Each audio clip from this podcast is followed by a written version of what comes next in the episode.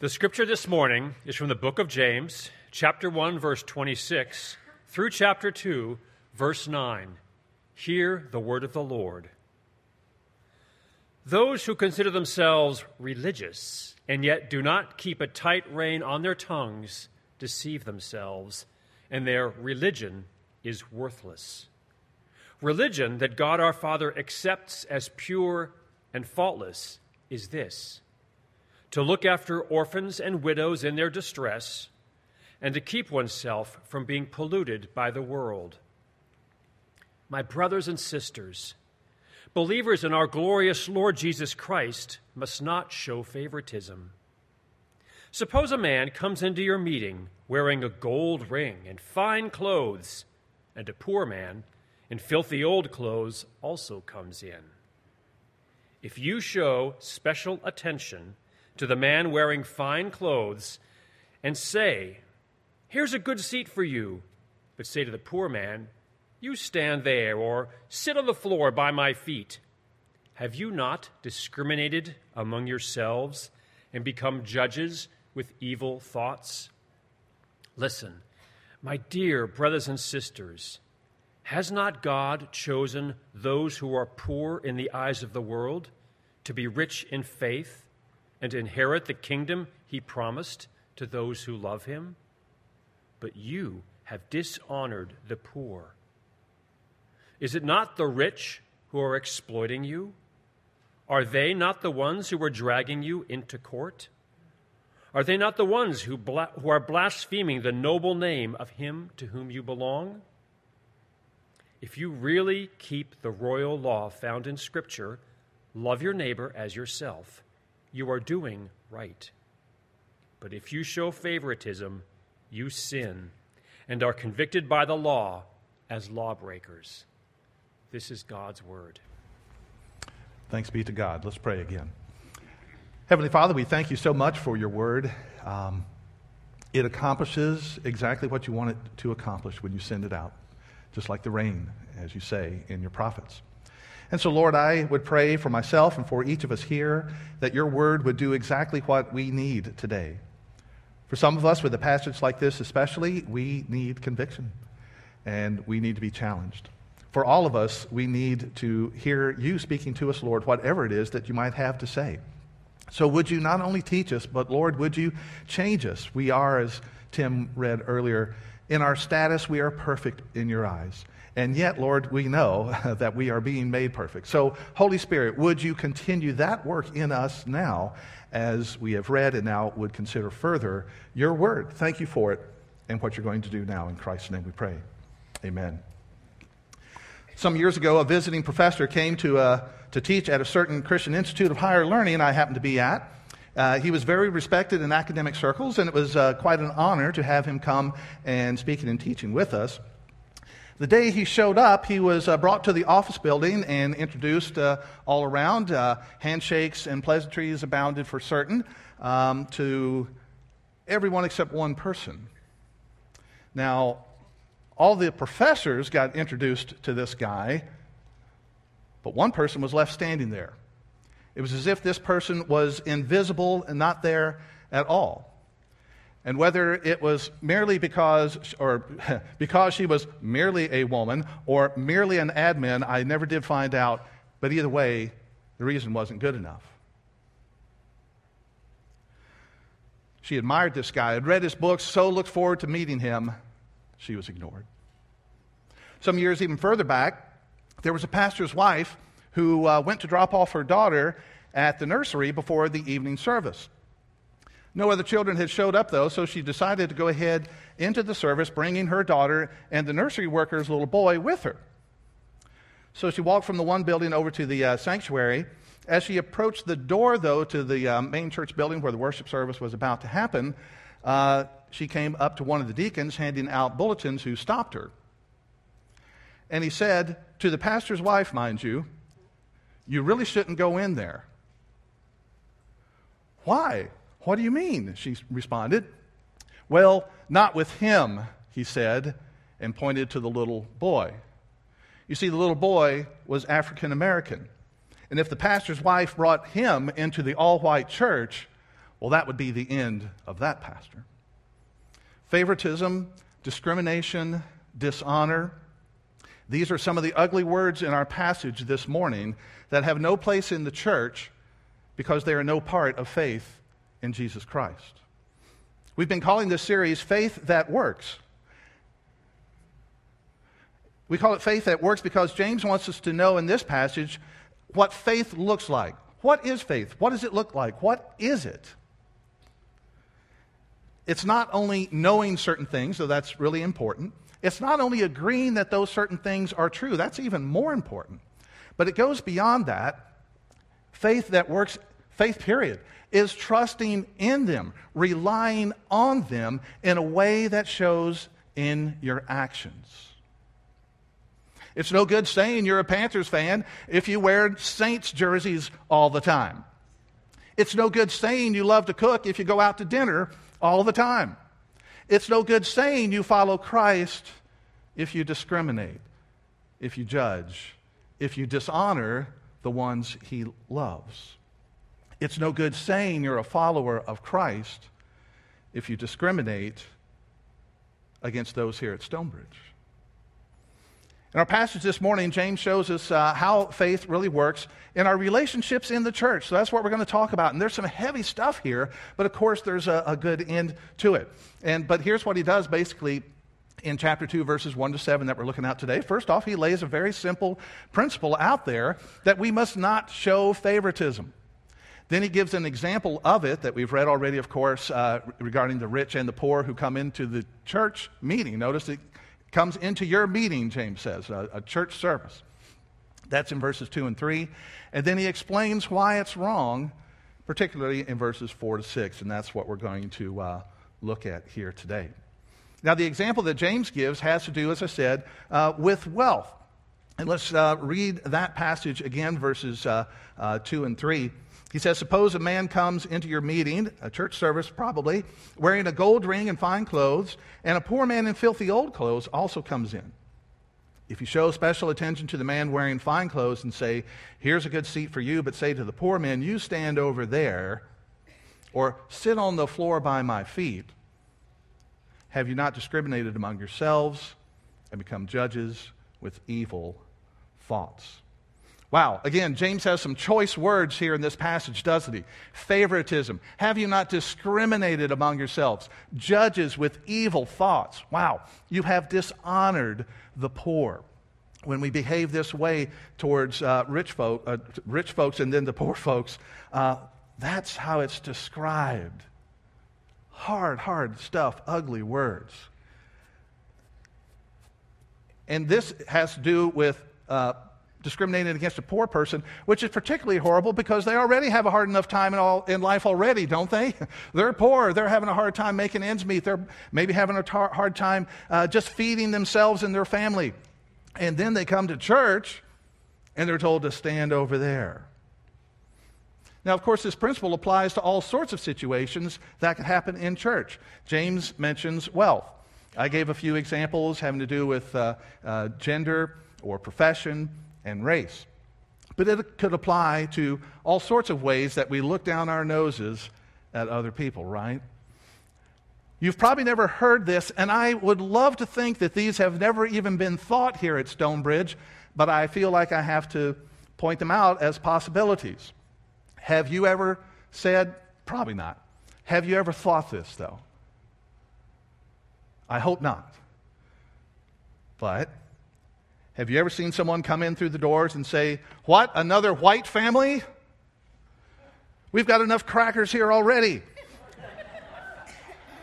we need more people of color. You stand over there. Or, What? Another Indian family? What's this country coming to? Sit on the floor. Or, What? More old people? Church is going to be a hymn sing before you know it.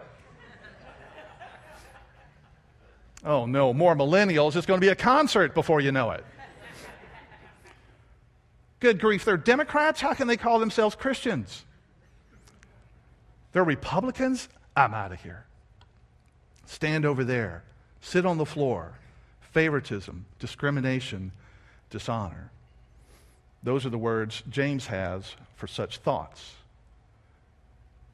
The thing is, when we play favorites, it's obviously that we're mistreating those certain people, the ones that we're not liking, the ones that we're having to say, you know, that we're saying to, to sit on the floor, stand over there, such as that. But you know, really, we're mistreating both. Our behavior in such situations is not good towards either person that comes in, whether it's the rich or poor, the old or young, Democrat, Republican, whatever. Why are we treating those people to the good seat? No, you come over here. Is it out of our love for them? Is it out of the kindness of our heart? If we're doing that, no. It's even still selfishness on our part. Why is it we're favoring these people? We're favoring them not because we love them, but because of what they could do for us. We want the rich person's money to come our way, maybe. We want the person with all that great status to rub off on us. We want that person that agrees with us to come so our voting block will be all the larger, so that our cause could win the day at Stonebridge, whatever that is. Bottom line, in any of these sort of situations, we're not following Christ. Our faith doesn't work. Now, James's first, ver- first word, rather, in verse 5 is really signals uh, a huge transition. He's described these awful situations, but then he says, All right, now pay attention. He's going to speak to this, and he has this uh, particular Greek word, akuo, if you're into uh, Greek. Rick's probably the only one that even knows what that means. But uh, it could be translated in the NIV, you see it as listen. In the King James, it's hearken. It's basically saying, hey, pay attention. Or if you were here at summer Bible, summer Bible camp, uh, you know, if Skater was here, she'd say, hey, yo, yo, yo, wow, pay attention. Check this out. James is now saying, all right, I've described what is all too possible at your church. But now I want you to look at God. Look at God and how he treats those people. Those people. How does he treat them? Look at what the passage says there. He has chosen them, he has picked them out. He doesn't wish they would leave. He doesn't shoo them off to the side. He doesn't tell them to stand over there. He picks them out as his very own. As for the poor, given that that's what the example James has given, he says he makes them rich in faith, something that's far more worthwhile than dollar bills. He makes them to be rich in faith. That's what James's whole topic about uh, is about here in this whole letter, in fact, about faith and how awesome it is. He makes them rich in faith. And he has promised them a kingdom that will never fail, that they're going to inherit, that he's promised to those who love him. Democrat, Republican, hymn singer, whatever. Wow. Russell Moore put it this way in his book Onward. The child with Down syndrome on the fifth row from the back in your church, he's not a ministry project. He's a future king of the universe. The immigrant, immigrant woman who scrubs toilets every day on hands and knees and can barely speak enough English to sing along with your praise choruses or hymns, as the case may be. She's not a problem to be solved. She's a future queen of the cosmos, a joint heir with Christ. To those you and I might be tempted to say, stand over there, Jesus says, Come sit by me on my throne in heaven. Wow. And of course, you see all this so clearly in the life of Christ himself, right? He didn't come as a Roman citizen. He didn't come as a philosopher or a general or a billionaire or any of those things. He came as a blue collar worker, a carpenter. He didn't just hang out with the poor, he was poor. when he was born, where did Mary and Joseph lay him? In a manger, right? A feeding trough, basically. Didn't do that because they were so rich. When he was eight days old, they brought their uh, sacrifice of praise to the temple, but their sacrifice was two doves. That was the allowance for poor folk instead of a lamb. Even after he grew up, he pointed out that he had no place to lay his head. But more than that, he didn't discriminate against anyone. He reached out to every kind of person you could imagine. He sought out and talked to the Samaritan woman. He sought out and talked to the man with the disability who had been born blind. He ate not only with the prostitutes and tax collectors, but with the Pharisees too. And when he saw the rich guy, Zacchaeus, up in a tree, he invited himself to the guy's house for dinner. And when he selected his 12 disciples, the, the dudes that were going to hang with him the whole time, right? Notice the contrasts in the guys he picks out. On the one hand, Matthew the tax collector, political collaborator. And he picked out Simon the Zealot, in other words, part of the Zealot party, the revolutionaries who wanted to overthrow Rome. So he took the whole mixed up bag and put them all into his uh, group of 12 disciples. Kind of crazy. So he reached out to all kinds of people. He did not discriminate against anyone for any reason in terms of their status and economics and such. But what Jesus did in terms of reaching out to all kinds of people goes far deeper than economics or status. Jesus went all the way down to the lowest rung on the ladder that there is. Not just being poor, but to the lowest rung on the ladder that there is, the one where each of us stand. The one where each and every one of us are found. For God made him who had no sin to be sin. You see, each of us uh, are on this lowest rung of the ladder, for there's no lower rung on the ladder than enemy of God. And that's what the scripture says all of us are. As we have rejected God, as we, as we have been lambs who have gone astray, refused to glorify or thank God for being God, that's what sin is. And we all are in that state. We are all there on that ladder. There's no lower status than that, the bottom rung. And if you think about it, from the bottom rung of the ladder, you cannot look down any lower. so that we would think that we would look down our noses at anybody else. We're on the bottom rung of the ladder. We can't look down our noses at anybody. There's no one lower. We're all in the lowest spot. And we certainly have no right to look down, but we can't anyway. That's why, excuse me, that's why the quote on the bulletin cover, if you don't love the poor, you don't know what God has done for you. Because spiritually speaking, at least, we are all poor. We are all on that bottom rung. And if we don't get that we're there ourselves and have been lifted up, we don't understand what God has done for you.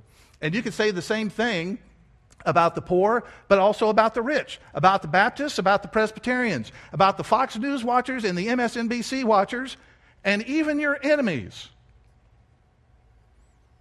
We're called to love our enemies, right? Put that in there. If you don't love your enemies, you don't know what God has done for you because we were all enemies of God at one point.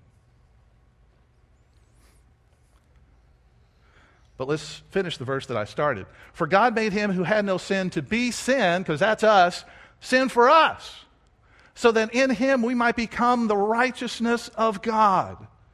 What an awesome verse, 2 Corinthians 5:21. God made him who had no sin. Jesus was perfect. When he came to the bottom rung of the ladder, it's not because he had to, because he was like us, but because he wanted to. Because from the bottom rung of the ladder, no one can look down on anyone else. We're all on the bottom, right? But also from the bottom rung of the ladder, Jesus Christ has lifted up us, his people. He has lifted us up to the heavenly realms. For everyone who belongs to Christ, everyone who belongs to Christ is equally a child of God is equally clothed in the righteousness of Christ, is equally, as James put it earlier, rich in faith, and equally a ruler with Christ in the new heavens and the new earth. Jesus wants us to see. He wants us to see each other for who we really are. That co heir with Christ, that ruler with Him in eternity. He wants us all to see each other for who we really are to see them for who they really are, the ones you're tempted to look down your nose at. See them for who they really are. That how he sees them, how he sees you, how he sees me. And he wants us to treat each other accordingly. He wants us to treat them the way he treats you and the way he treats me. In other words, he wants us to have a faith that works, that works itself out in this way. Uh, I, I love this particular story. It's a story of uh, Mark Hatfield. Mark Hatfield was a senator from Oregon uh, some time ago, well known for his vocal opposition to President Richard Nixon at the time. Uh, Richard, uh, his opposition to Nixon in general and the Vietnam War in particular. Vocal opposition. He was loud about it. He also happened to be a Christian. Uh, one day he went to a prayer meeting at the Capitol building. He was uh, apparently a little late. It was kind of dark in the room, so he just goes to the first open seat he finds, uh, sits down, and uh, then joins hands. Uh, they had all joined hands and were praying, so he got in there, joined hands. Uh, he figured out pretty quickly they were all praying for each other and praying for the person on the right. So he's like, Well, I better figure out who that is. Maybe I can know something about them and know what to pray. And he opens his eyes, he turns around and he looks, and you know who he found? Not Richard Nixon, but just about the same Chuck Colson. yes, Chuck Colson. Uh, some of you know about Chuck Colson. At the time, he was special counsel to President Nixon. He was famously known for saying he would run over his grandmother to see Nixon reelected. Yeah. to say the least, Hatfield and Colson were hot political enemies. But Colson had recently professed faith in Christ. And there he was at this prayer meeting. So Hatfield, who's sitting there, feels convicted. And so he prays when it comes his turn. He tearfully praises God for Colson coming to Christ, and then praised and thanked God for bringing the two of them together. Wow. In fact, Hatfield became something of a spiritual mentor to Colson. And when Colson was eventually found guilty of his part and all that Watergate scandal that went on, Hatfield, I mean, this is just crazy, offered to serve his prison time in his place. You see, that's faith that works. What exactly is faith that works, you might be asking? It's not simply trying harder. See, we could hear all this sort of stuff, and James is saying some pretty convicting things here, maybe to us, and we think, well, I got to just suck it up and all. Well, there's nothing wrong with trying harder, but that's not exactly what faith is. Faith that works is faith in, trust in, dependence upon Jesus Christ. That's what faith is. He's not only our great example, and we looked at uh, some of the ways he's our example in a few, minute, a few minutes ago, but more than that, he's the power that enables us to love. Check these scriptures out. Yeah, I thought I was supposed to get to that. Dear friends, let us love one another, for love comes from God. You see, John is encouraging us to love, but he's telling us how it's going to happen because love itself comes from God, as he goes on to say, for God is love. Romans 5 5. God's love has been poured out into our hearts through the Holy Spirit who has been given to us. So God is love, and God, in the person of the Holy Spirit, third person of the Trinity, is actually inside of us and His love has been poured into our hearts. That's how we can love, even fill in the blank, whatever it is for you. And then finally, as uh, Paul says in Galatians 5:22, the fruit of the Spirit is love. So as the fruit, as the Holy Spirit is in us, as we have faith in Christ, as we come to Him and say, Lord, I know how I can discriminate. I know how I, you fill in the blank, whatever it is. I need your love to come to me. You've poured out your love into my heart. You've given me your Holy Spirit dwelling in my heart. Holy Spirit, sanctify me, change me, enable me in this situation to start thinking differently about these people, to see the ones I struggle with as you see them. Future kings and queens in your kingdom. So, our call is to exercise faith in Christ, to have faith that works, to exercise faith in Christ to make sure that words like favoritism, discrimination, dishonor, need never be said here at Stonebridge. Let's exercise faith in Christ because, you know, we live in such a world of anger, such a world of disrespect, such a world of demonization out there. You'd think, in a sense, it wouldn't be all that hard for us to stand out, right? but that's not what we're talking about, just being better than that. Let's let Christ fill us so that the way we treat one another would be so different that his love would abound in this place so much that truly people would know we are Christians by our love. Let's pray.